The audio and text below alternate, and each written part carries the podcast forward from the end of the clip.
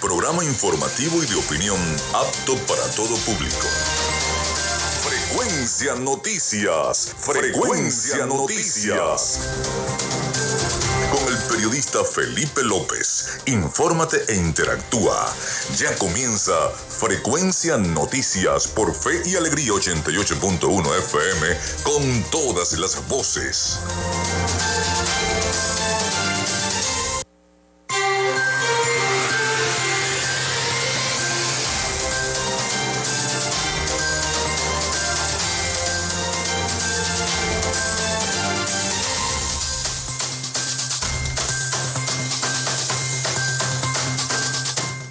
Buenos días amigos, ¿cómo están? Son las 11 y 5 minutos de la mañana acá en Fe y Alegría 88.1 FM y su programa Frecuencia Noticias. Desde este momento estamos conectados con toda la información. Así que bienvenidos a nuestro programa. Les saluda Felipe López, certificado de locución 28108, mi CNP, el 10571. En la producción y community manager, la licenciada Joanna Barbosa, CNP 16911. En la dirección y producción general de Radio Fe y Alegría, la licenciada Iranía Costa. En la producción técnica, Arturo Ávila. Coordinación de servicios informativos, la licenciada Graciela Portillo. Nuestras redes sociales, arroba frecuencia noticias en Instagram y arroba frecuencia noti en Twitter. Mi cuenta personal, arroba Felipe López TV, tanto en Instagram como en Twitter. Llegamos también por las diferentes plataformas de streaming, el portal www.radiofeyalegrianoticias.com y también pueden descargar la app de la estación para sus teléfonos móvil o tablets. Este espacio se emite en diferido como podcast en las plataformas iBox, Anchor, Spotify, Google Podcast, Tuning y Amazon Music Podcast. También recordarles que eh, Frecuencia Noticias es una presentación de la Panadería y Charcutería San José.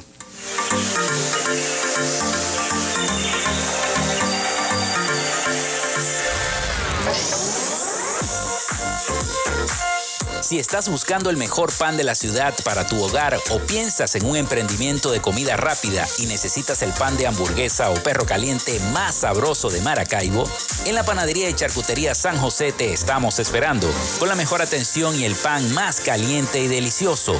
Tenemos para ti el pan francés, dulce, campesino, andino, el pan relleno de guayaba, las lambadas y las sabrosas quesadillas. También tenemos pastelería. Estamos ubicados en el sector panamericano, Avenida 83 con calle 69, finalizando la tercera etapa de la urbanización La Victoria.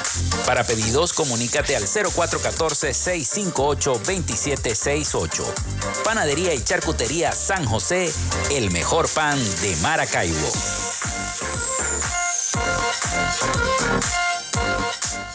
Y también lo hacemos en una presentación de la gente de Oasis Car Wash Multiservicios. Mantén tu carro limpio y pulido. Solo en Oasis Car Wash Multiservicios tenemos profesionales trabajando para ti en lavado de chasis, lavado de motor, engrase por punto, gamuza normal, gamuza especial más encerada y porcelana, tapicería, ducha grafitada y fórmula marina. ¿Qué esperas? Arranca a visitarlos en la avenida 5 principal de San Francisco, al lado de Pollos Arturos, diagonal a la estación de servicio El Bebedero. Te atendemos de lunes a jueves de 8 a.m. a 4 p.m. y viernes y sábados hasta las 6 de la tarde. Reserva tu cita al 0414-169-8422. En Oasis Car Wash, tu vehículo queda como nuevo.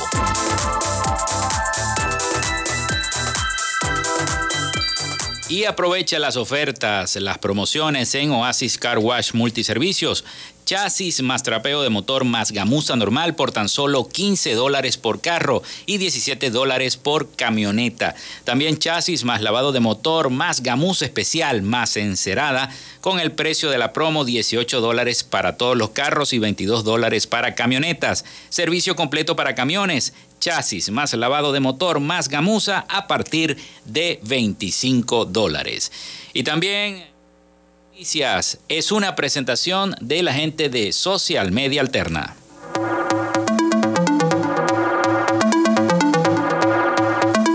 Gracias a la gente de Social Media Alterna hacemos posible la interacción tecnológica en redes. Si estás buscando quien te brinde asesoría o lleve las redes sociales de tu empresa o negocio, es momento de hacer el contacto con Social Media Alterna. Diseño de logos profesionales, community manager, diseño y administración de páginas web, podcast y radio online.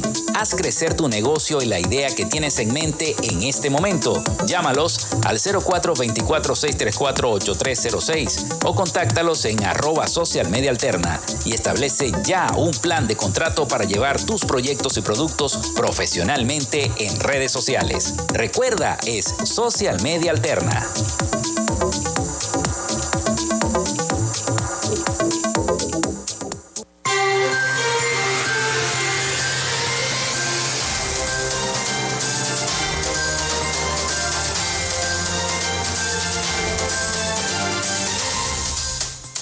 Son las 11 y 10 minutos de la mañana acá en Frecuencia Noticias a través de 88.1 FM. Bueno, hoy es 22 de marzo, martes 22 de marzo. Y un día como hoy nace Charles Pfizer en 1824, químico y farmacéutico alemán, cofundador de la farmacéutica Pfizer. Charles and Company en el año 1849, junto a su primo Charles Erhardt de, en Brooklyn, Nueva York, Pfizer Inc es el laboratorio líder a nivel mundial en el sector farmacéutico. También, un día como hoy, los hermanos franceses Agustín y Luis Lumière proyectan en la Sociedad del Fondo a la Industria Nacional en París el primer documental de la historia a modo de película llamada La salida de los obreros de la fábrica Lumière en Lyon Montplace en el año 1895. Esta proyección está considerada por algunos como la primera producción en la historia del cine. Otros indican que es la filmación de Louis Le Prince, conocida como la escena del jardín, la primera película filmada en la historia. También un día como hoy, 22 de marzo, nace el mimo de mimos, el señor Marcel Marceau, en el año 1923, mimo y actor francés. También en 1931 eh, se crea el Plan Barranquilla. En horas de la medianoche, el cometa Haikutak pudo ser observado a simple vista acá en Venezuela. Eso fue en el año 1996. Y hoy es Día Mundial del Agua.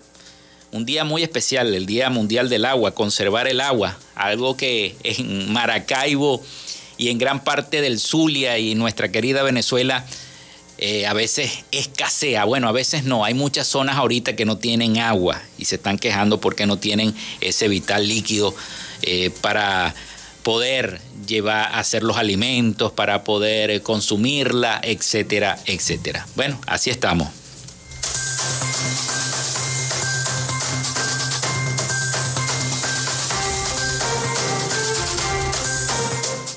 Bueno, vamos ahora con el reporte del COVID. Los casos de COVID hasta el momento en las últimas 24 horas se registraron en Venezuela dos nuevos fallecimientos por causa de esta enfermedad con lo que la cifra de muertes desde el inicio de la pandemia alcanzó los 5.670, informó este lunes el ministro de Comunicación Freddy Ñáñez. Además, informó que durante las últimas 24 horas se contabilizaron en el país 54 nuevos contagios de COVID, 53 por transmisión comunitaria y un caso importado.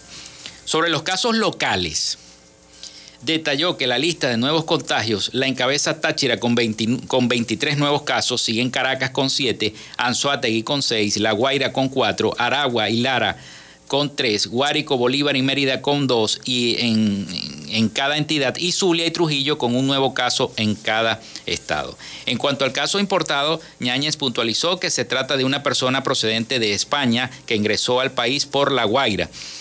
Así Venezuela alcanza un total de, eh, de 519.724 casos confirmados desde el inicio de la pandemia, de los cuales 2.458 son casos activos y y 511.596 son personas recuperadas, lo que equivale al 98% de los contagios. El funcionario indicó que del total de los casos activos hay 1.942 pacientes que se encuentran asintomáticos, 172 con insuficiencia respiratoria aguda leve, 264 con insuficiencia respiratoria aguda moderada y 80 en la unidad de cuidados intensivos.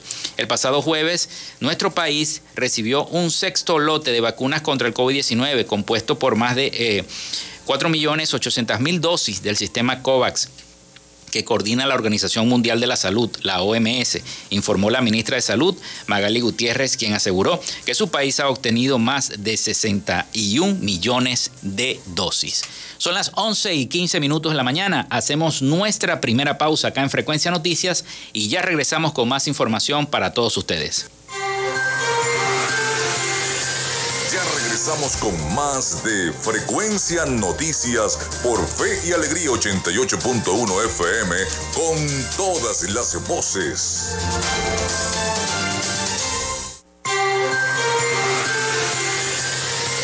Estás en sintonía de Frecuencia Noticias por Fe y Alegría 88.1 FM con todas las voces.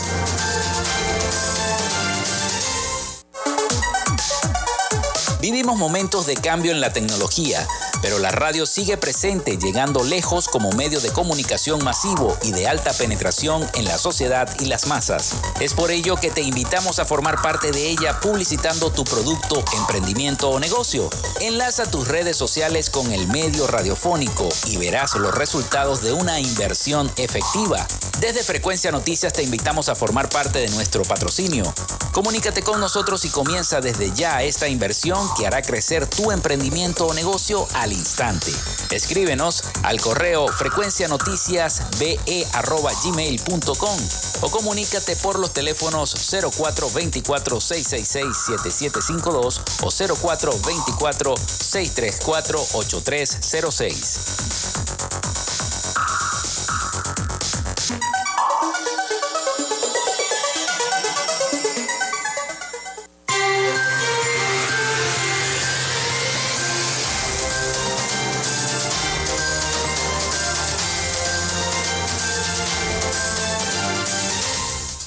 Son las 11 y 19 minutos de la mañana acá en Frecuencia Noticias a través de 88.1 FM. Bueno, y organizaciones defensoras de los derechos humanos insisten en la importancia de que se prorrogue el mandato de la Misión Internacional Independiente de Determinación de los Hechos de la ONU, de la Organización de las Naciones Unidas, sobre nuestro país, sobre Venezuela. Vamos a, a escuchar el siguiente informe de la posición de estas organizaciones defensoras de los derechos humanos de la mano de nuestros aliados informativos La Voz de América. La de Derechos Humanos rechazó los pronunciamientos del representante de Venezuela ante la ONU, Héctor Constant, que descalificó la actualización del informe de la Misión Internacional Independiente de Determinación de Hechos sobre Venezuela, presentado el viernes, y en el que, entre otras cosas, alertó que el director de la organización no gubernamental Fundaredes, Javier Tarazona, estaría siendo sometido a torturas. Marino Alvarado, representante de Provea, considera que la reacción del Estado venezolano expresa la poca voluntad de rectificar frente a un panorama de derechos humanos que no solamente la misión de determinación, sino otros organismos internacionales y las propias organizaciones de derechos humanos.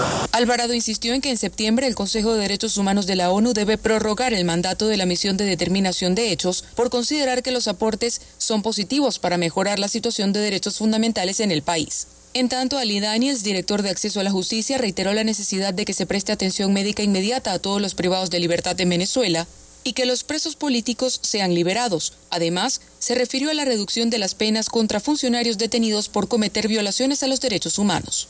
Nos demuestra cómo eh, estas condenas en realidad son una verdadera burla a la justicia y por eso es importante que la misión nos dé esta información que demuestra que los cambios en Venezuela no, no han hecho otra cosa más que mantener el velo de impunidad que se mantiene sobre los crímenes de lesa humanidad. La misión anunció que están ampliando sus actuales investigaciones a las más altas cadenas de mando en Venezuela. Carolina Alcalde, Voz de América, Caracas.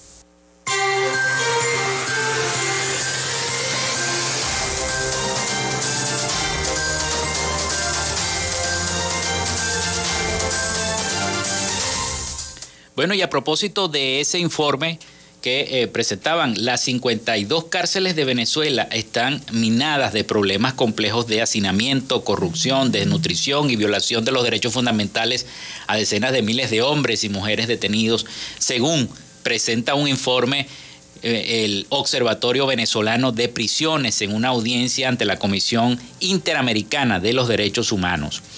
Hasta tres voceros asociados a estas organizaciones no gubernamentales venezolanas expusieron la coyuntura penitenciaria del país en una audiencia de 30 minutos este pasado viernes en el periodo de sesiones 183 de la Corte Interamericana de los Derechos Humanos. El reporte precisó que Venezuela tiene 52 cárceles, de las cuales 35 son para hombres, una para mujeres y 16 son anexos femeninos. Pueden albergar hasta 20.438 personas, pero la población carcelaria es hoy de 32.200 detenidos, o sea, sobrepasa el límite de las condiciones para albergar a los detenidos y eso genera hacinamiento, esa palabra horrible en estas cárceles. Bueno, el informe indica que 35 mil personas permanecen en centros de detención policiales de las 23 regiones y el distrito capital de la nación. En total son 67.200 presos, de los cuales 2.500 son mujeres, según este informe. El hacinamiento es crítico, hasta el 158%, comenta este lunes la directora del observatorio, la abogada venezolana Carolina Girón detalla el texto que el gobierno venezolano ha cerrado 11 centros penitenciarios y denuncia la falta de mantenimiento a la infraestructura del sistema carcelario. Los presos en Venezuela viven en pabellones y áreas comunes, no en celdas individuales, afirma eh, la especialista. Esos espacios son dominados por líderes conocidos como pranes cuyos grupos cobran en dólares a toda la población por cupos de comida, por puestos para dormir y la posibilidad de tener visitas conyugales también. Todo se paga en dólares dentro de las cárceles venezolanas, aseguran los especialistas, los miembros de esta ONG. Esto viene ocurriendo desde hace rato, desde que la economía se dolarizó de facto entre el año 2018 y el año 2019, según los economistas. Esos pagos se realizan en efectivo o incluso por transferencias bancarias. Imagínense esto, los presos manejando transferencias bancarias. Girón se atreve a denunciar que los pagos de eh, los reos y sus familiares por mejores condiciones de vida dentro de las prisiones no se hacen solo a los pranes, también cobran presuntamente funcionarios de los entes gubernamentales. Es una corrupción total de custodios y funcionarios esto ocurre en todas las cárceles. Hay, haya o no haya pranes. Advierten tras su audiencia, la audiencia del viernes con los funcionarios de la ONU. Si el familiar de un preso desea llevar a determinada cárcel de Venezuela una naranja o un envase de agua potable adicional, le cobran por todo, le cobran. Esos cobros obligan a que los familiares vendan electrodomésticos en seres del hogar, tengan que pedir afuera, en realidad es una situación muy difícil. Llegas a, sus casas y están desmanteladas, tienen que pagar para que su ser querido dentro de ese centro penitenciario siga con vida. Cobran todo, hasta por respirar, aseguró Carolina Girón. El gobierno del presidente Nicolás Maduro niega que esta crisis en las cárceles y eh, exista y desmiente que Pranes dominen esos espacios. En el primer semestre del 2021 liberó a cientos de detenidos bajo el denominado régimen de confianza tutelada como parte de una política de prevención contra el COVID-19. Según el Poder Ejecutivo, los reos venezolanos reciben cátedras de formación política y de patria mediante la enseñanza de historia nacional y de valores, asegura el mandatario nacional. El presidente designó en 2021 una comisión para liderar una revolución judicial a fin de terminar con los retardos procesales y el hacinamiento en las cárceles. Fueron nombradas seis comisiones integradas por miembros de los cuerpos policiales, la Fiscalía del Tribunal Supremo de Justicia y ministerios del gobierno central. Y bueno, la desnutrición severa que se vive en las cárceles venezolanas y está presente en cada uno de estos detenidos. La desnutrición es un asunto grave y en escalada en las cárceles de nuestro país. Entre el 2017 y enero del 2022, 960 personas fallecieron en las prisiones del país y 412 de ellas murieron por enfermedades derivadas de la falta de alimentación. En calabozos policiales murieron 70 detenidos y en ese mismo periodo 261 por desnutrición. Entonces, 773 de los 1.730 presos fallecidos perecieron por desnutrición, según denuncia el Observatorio Venezolano de Prisiones. Bueno, una nota interesante que está publicada precisamente en, la pueden buscar, en La Voz de América. Ahí está esta, esta nota, esta investigación que, que hicieron eh, La Voz de América, que sustenta este pronunciamiento y este audio que escuchábamos reciente de que las organizaciones defensoras de derechos humanos insisten en la importancia de que se prorrogue el mandato de la Misión Internacional Independiente de Determinación de los hechos de la ONU sobre nuestro país, sobre Venezuela. 11 y 28 minutos de la mañana, hora del avance informativo de Radio Fe y Alegría. Hacemos nuevamente la pausa y ya regresamos con todos ustedes con nosotros. Ya regresa Frecuencia Noticias por Fe y Alegría 88.1 FM con todas las voces.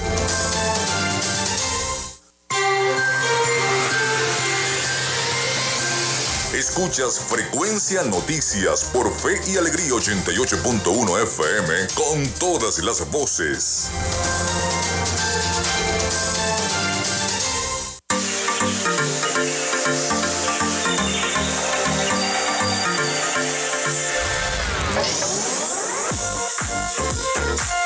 Si estás buscando el mejor pan de la ciudad para tu hogar o piensas en un emprendimiento de comida rápida y necesitas el pan de hamburguesa o perro caliente más sabroso de Maracaibo, en la panadería y charcutería San José te estamos esperando con la mejor atención y el pan más caliente y delicioso. Tenemos para ti el pan francés, dulce, campesino, andino, el pan relleno de guayaba, las lambadas y las sabrosas quesadillas. También tenemos pastelería Estamos ubicados en el sector panamericano, Avenida 83 con calle 69, finalizando la tercera etapa de la urbanización La Victoria. Para pedidos, comunícate al 0414-658-2768. Panadería y Charcutería San José, el mejor pan de Maracaibo.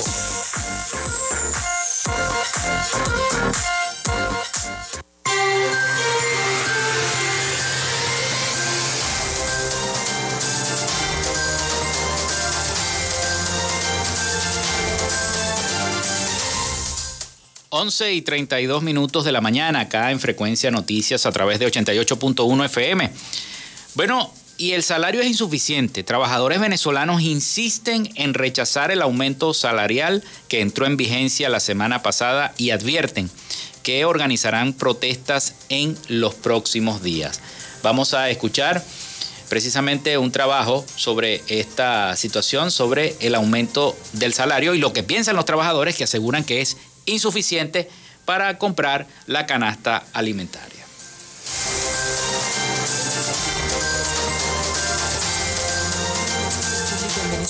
Un monto que resulta insuficiente para costear la canasta básica alimentaria, que en febrero se ubicó en 353 dólares mensuales, según el Observatorio Venezolano de Finanzas. Mauro Zambrano, dirigente sindical del sector sanitario, insiste en que el sector que representa exige que, tal y como expone la Constitución de Venezuela en el artículo 91, los trabajadores obtengan un salario suficiente que les permita vivir con dignidad y cubrir sus necesidades básicas. Mientras no lo tengamos de esa manera, eh, nuestras familias venezolanas siempre van a pasar trabajo porque va a ser insuficiente. Pero además es urgente que vaya acompañado esos incrementos con medidas económicas. También lo que está sucediendo es que Nicolás Maduro sigue imponiendo el salario. A juicio de Zambrano, el salario debe estar anclado al dólar y no al petro, token creado por el gobierno del presidente Nicolás Maduro como una vía para cancelar prestaciones sociales y que, según especialistas, ha generado más preguntas que respuestas. En tanto, Julio García, representante sindical del sector de enfermería, asegura que en los próximos días los trabajadores continuarán protestando en las calles para exigir mejoras salariales. Que se respeten todo lo que tiene que ver con los contratos colectivos, con las prestaciones sociales y que nosotros de una vez por todas podamos tener ingresos reales y tener ahorros suficientes. El sector industrial del país expuso recientemente que la remuneración de obreros en el sector privado asciende a 138 dólares mensuales. Carolina, alcalde Voz de América, Caracas.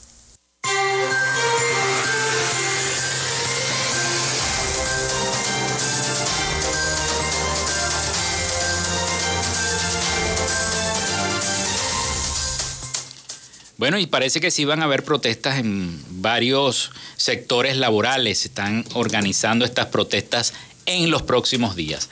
Bueno, el presidente de Conindustria, Luigi Picela, reconoció que en reuniones con el Ejecutivo no hay diferencias en temas económicos, pero lamentó que algunos sectores extremos limiten los avances de estas reformas. Internamente el gobierno tiene sus problemas, tienen extremistas, a veces saben lo que están haciendo, pero les cuesta ponerlo en práctica, comenta Picela, presidente de Conindustria. En referencia a los nuevos cortes eléctricos, indicó que ese problema no es nuevo y ya algunas empresas están preparadas para generar su propia energía. Agregó que en este último trimestre habían mejorado el suministro eléctrico, pero eh, estos nuevos planes de racionamiento podrían impactar la capacidad de producción, especialmente si no se cumplen los horarios de cortes establecidos.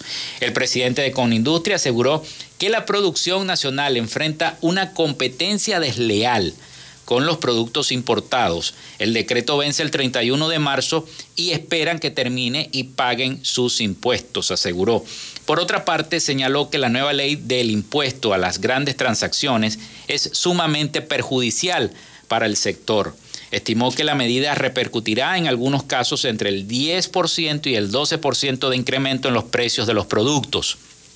Así que los productos van a aumentar, lo está diciendo el propio presidente de Conindustria. Picela indicó que en este momento la industria venezolana trabaja a 27% de su capacidad instalada, mientras que en otros países como Colombia se trabaja con el 82%.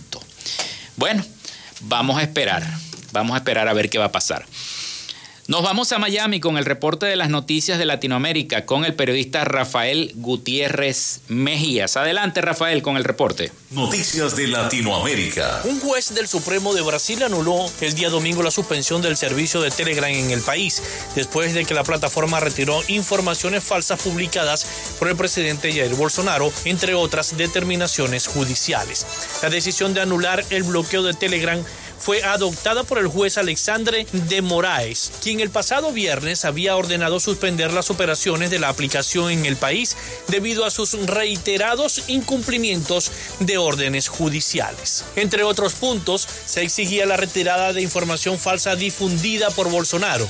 Se demandaba que la empresa explicase su plan para combatir la desinformación y nombrase a un representante legal en Brasil, algo con lo que aún no había cumplido y que según las leyes nacionales es un requisito para operar en ese país.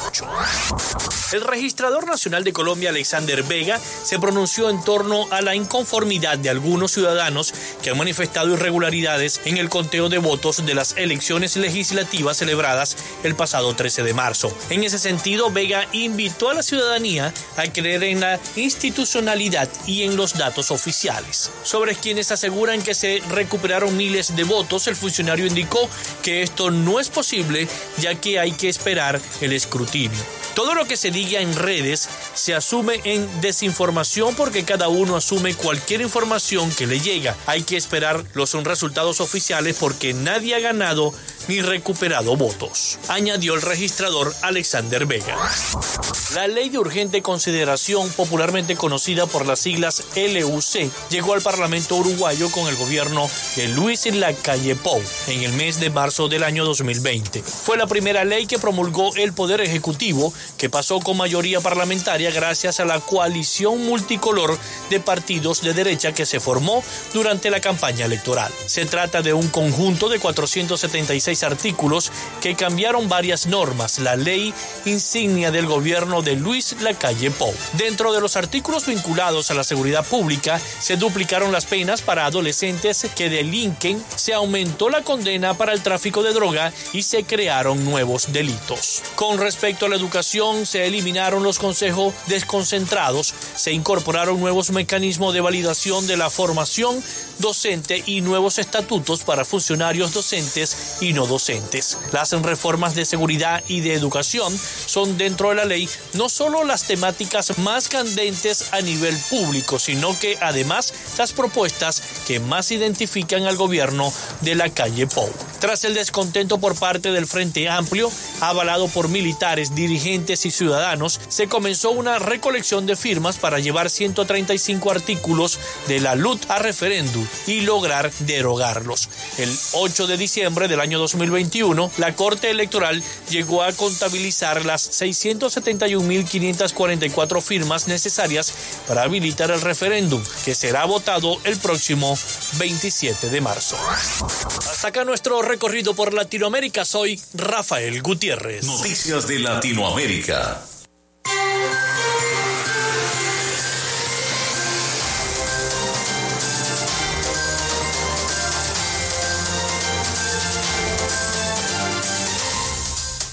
Bueno, son las 11 y 40 minutos de la mañana. Muchísimas gracias a Rafael Gutiérrez Mejía por el reporte de las noticias de Latinoamérica. Por, por cierto, le queremos brindar todo el apoyo, el respaldo a nuestro colega Rafael Gutiérrez Mejía, quien perdió a su hermano Javier Gutiérrez, me dice la producción, Javier Gutiérrez Mejías también, acá en la ciudad de Maracaibo, hecho ocurrido en la ciudad de Maracaibo. Bueno, nuestro abrazo de solidaridad y de, y de pésame para todos los familiares de nuestro colega Rafael Gutiérrez Mejías por la pérdida, sentida pérdida de su hermano.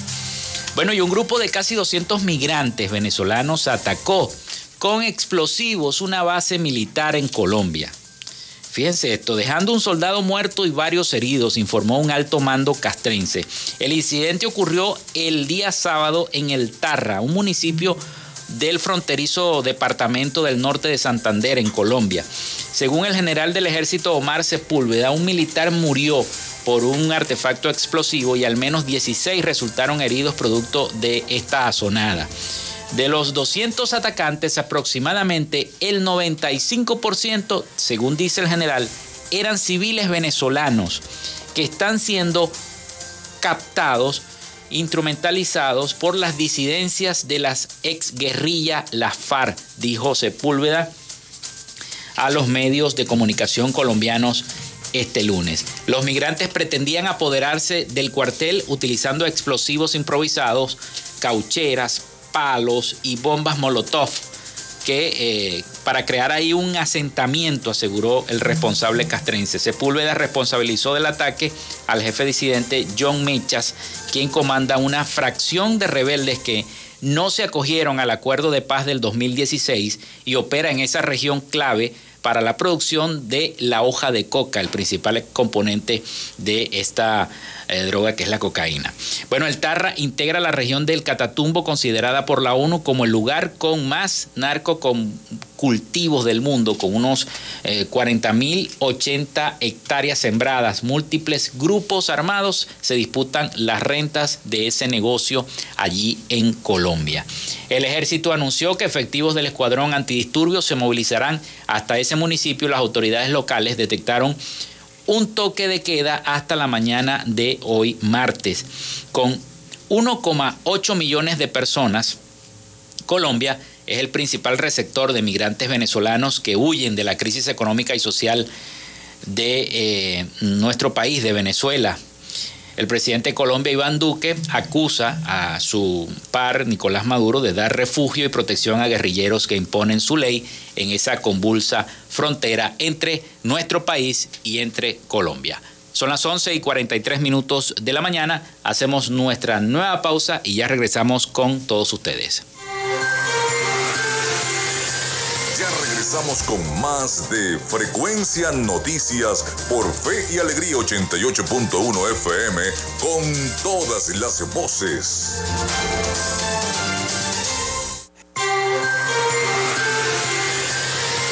Estás en sintonía de Frecuencia Noticias por Fe y Alegría 88.1 FM con todas las voces.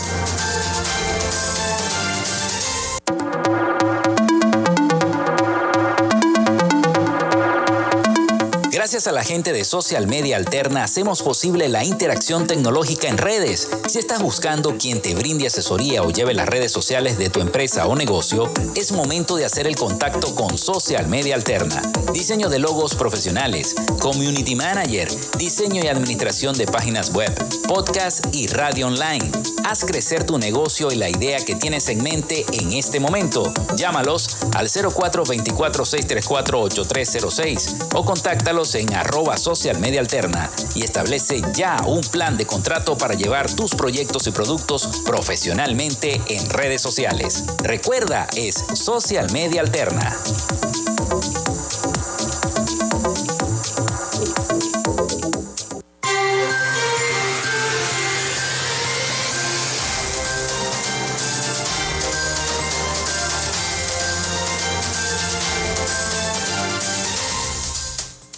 Bueno, son las 11 y 47 minutos de la mañana acá en Frecuencia Noticias a través de 88.1 FM en este último segmento de nuestro programa por el día de hoy.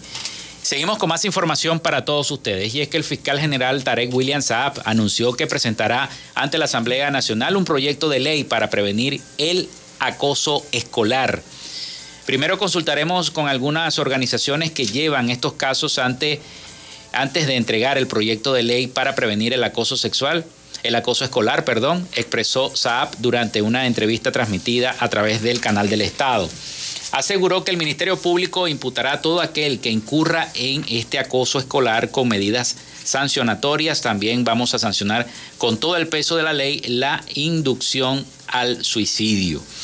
También hizo referencia al adolescente merideño José Gabriel Torres, quien intentó suicidarse tomando un herbicida tras recibir burlas a causa de su dificultad en el habla y ahora lucha por su vida en el Hospital Universitario de los Andes en el estado Mérida. Situación bastante compleja.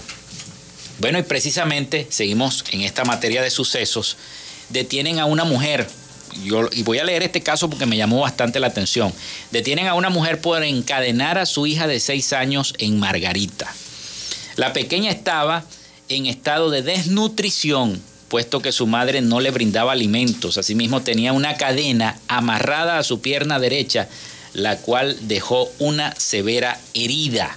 Una cortada tenía la niña. Las autoridades detuvieron a Carla Valera de 24 años de edad por cometer presuntos maltratos a su hija de 6 años en el estado Nueva Esparta. De acuerdo a las investigaciones, la mujer mantenía a la pequeña encadenada a la cama y le, le privaba de los alimentos, por lo que ya se encontraba desnutrida. Los funcionarios de distintos organismos de seguridad recibieron la denuncia de vecinos de la calle de San Francisco, sector genovés, en Por la Mar. Según estas personas, presumían que había una habitación donde ocurría algo extraño. En consecuencia, los funcionarios se dirigieron hasta el lugar para atender el llamado de los vecinos e iniciar las investigaciones, según el portal local El Sol de Margarita. Por lo tanto, encontraron a esta niña en un grave estado después de días de maltratos por parte de su progenitora. Los funcionarios detallaron que la pequeña estaba en estado de desnutrición, puesto que su propia madre no le brindaba estos alimentos, asimismo tenía una cadena amarrada a su pierna derecha, la cual le dejó una severa herida, una severa lesión en esa pierna. Aparte de eso, las autoridades precisaron que la menor estaba dormida en el suelo cuando ingresaron a la vivienda. Incluso estaba junto a desechos fecales acumulados desde hace varios días, puesto que su, su, mamá no los recogía. Tras percatarse de la gravedad de la situación, las autoridades aprendieron a Valera por los maltratos, también detuvieron a su pareja, Omar Pérez, de 57 años de edad, quien compartía la habitación con ellas. La pareja resultó detenida y presentada ante la Fiscalía del Ministerio Público. En consecuencia, se espera que las autoridades concluyan las investigaciones e inicien un proceso judicial en su contra. Por su parte, la niña quedó en manos del Consejo del Niño, Niña y Adolescente, pero de acuerdo a los medios locales, una tía materna solicitó ante las autoridades la custodia de la pequeña. Bueno, fíjense esta historia. Y como esta historia hay muchas que se repiten. Esta ocurrió en Margarita pero estas historias ocurren frecuentemente. eh, ocurren frecuentemente en Maracaibo. Hay que estar pendiente de lo que está ocurriendo, los amigos vecinos en su localidad, si ve algo raro en la casa del vecino, con algún niño, con alguna niña, eh, con alguna persona también. Inmediatamente denuncia, llama a las autoridades competentes, porque estos casos se repiten a diario, a diario en, nuestra, en nuestro entorno, en nuestra comunidad, en nuestra sociedad. La verdad que es es alarmante esta situación que estamos padeciendo y que estamos viviendo en nuestro país. Porque llama a la reflexión, llama a la reflexión lo que está ocurriendo. Este caso de verdad nos impresiona a todos, a todos. Precisamente cuando estamos en la Semana de la Vida, en la Semana de la Vida y se, celebrada por la Iglesia. Bueno, la Sala Constitucional niega segunda demanda de nulidad a la ley del Tribunal Supremo de Justicia.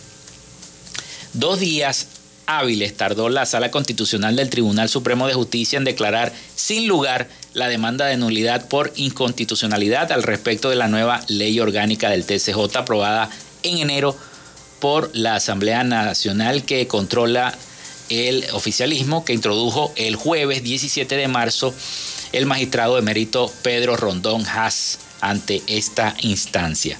En el sumario de la sentencia, eh, con fecha del 21 de marzo del 2022, el TCJ informa que la magistrada ponente fue Lourdes Suárez Anderson, quien declaró competente a la sala para tomar tal decisión que incluye la negativa a dictar una medida cautelar que detuviera la aplicación del instrumento jurídico por el cual avanza el proceso de designación de los nuevos magistrados del Poder Judicial.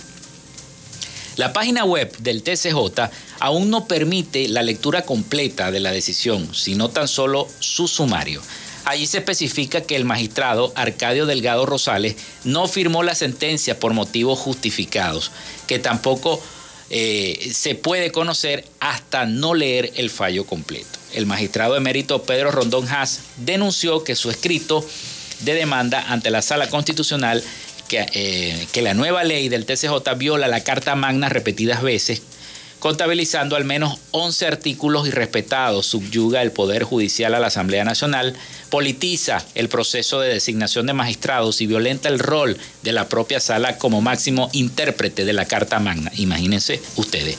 La ponente Lourdes Suárez Anderson, presidenta de la Sala Constitucional y magistrada eh, express, como fue calificada por la oposición, desde el año 2015, está postulada ante el Comité de Postulaciones Judiciales que determinará quiénes deben asumir las riendas del Poder Judicial para repetir en el cargo. De ser designada nuevamente para aportar la toga, pudiera eh, completar 18 años en su despacho, a pesar de que la Constitución habla de un periodo máximo de 12 años sin repetición, pero los magistrados siguen repitiéndose. En la Asamblea Nacional actual avanza el proceso de selección de los nuevos magistrados. 20 personas y sus respectivos suplentes serán nombrados en los próximos días para asumir los cargos que reducirán la actual conformación de 32 magistrados principales y suplentes. La lista más reciente eh, resultante del primer corte y de atender impugnaciones alcanzaba los 271 nombres que no se han dado a conocer por lo tanto, es imposible conocer públicamente si la diputada Gladys Requena presuntamente integra el Comité de Postulaciones Judiciales y cuyo nombre aparece en la primera lista de postulados del TCJ. Ramón Flores, ex suplente en la Asamblea de Nacional de 2015, de eh, mm, Luis Parra y también integrante del comité o Guillermo Luces, militante de Voluntad Popular, a quien el TCJ le entregó el control de la tarjeta partidista, fueron descartados por incumplir requisitos constitucionales.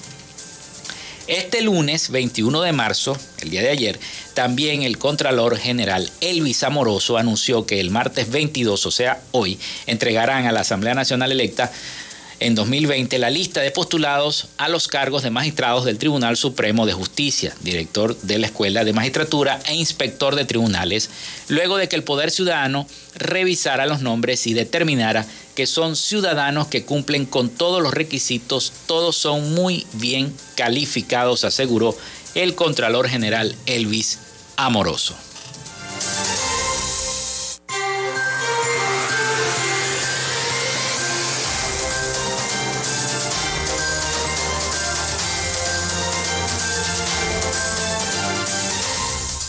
Bueno, son las 11 y 57 minutos de la mañana acá en Frecuencia Noticias y hasta aquí nuestra frecuencia. Laboramos para todos ustedes en la producción y community manager la licenciada Joanna Barbosa, CNP 16911. En la dirección y producción general de Radio Fe y Alegría la licenciada Iranía Costa. Producción técnica Arturo Ávila. Coordinación de servicios informativos la licenciada Graciela Portillo. Y en el control técnico y conducción, quien les habla, Felipe López, certificado de locución 28108. Mi número del Colegio Nacional de Periodistas el 10571. Y recuerden que llegamos a todos ustedes gracias a la panadería y charcutería San José. Si estás buscando el mejor pan de la ciudad para tu hogar o piensas en ese emprendimiento de comida rápida o necesitas un pan de hamburguesa o perro caliente, en la panadería y charcutería San José te están esperando con la mejor atención y el pan más caliente y delicioso. Están ubicados en el sector panamericano, avenida 83 con calle 69, finalizando la tercera etapa de la urbanización La Victoria. Para pedidos, comunícate al, 0420, al 0414-658-2768. Panadería y Charcutería San José, el mejor pan de Maracaibo. Y también a nombre de Oasis Car Wash Multiservicios. Están ubicados en la avenida 5 principal de San Francisco, al lado de Pollos Arturos, diagonal a la bomba El Bebedero. Para atender tu vehículo, para lavar tu vehículo, llama al 0414-169-88422. Y también lo hicimos a nombre de Social Media Alterna. Gracias a la gente de Social Media Alterna hacemos posible la interacción tecnológica en redes sociales. Si estás buscando quien te brinde asesoría o lleve las redes sociales de tu empresa o negocio, es momento de llamar a Social Media Alterna. A crecer tu negocio, llámalos al 0424-634-8306 o a través del Instagram arroba social media alterna. Bueno, entonces les deseamos que todos tengan un feliz día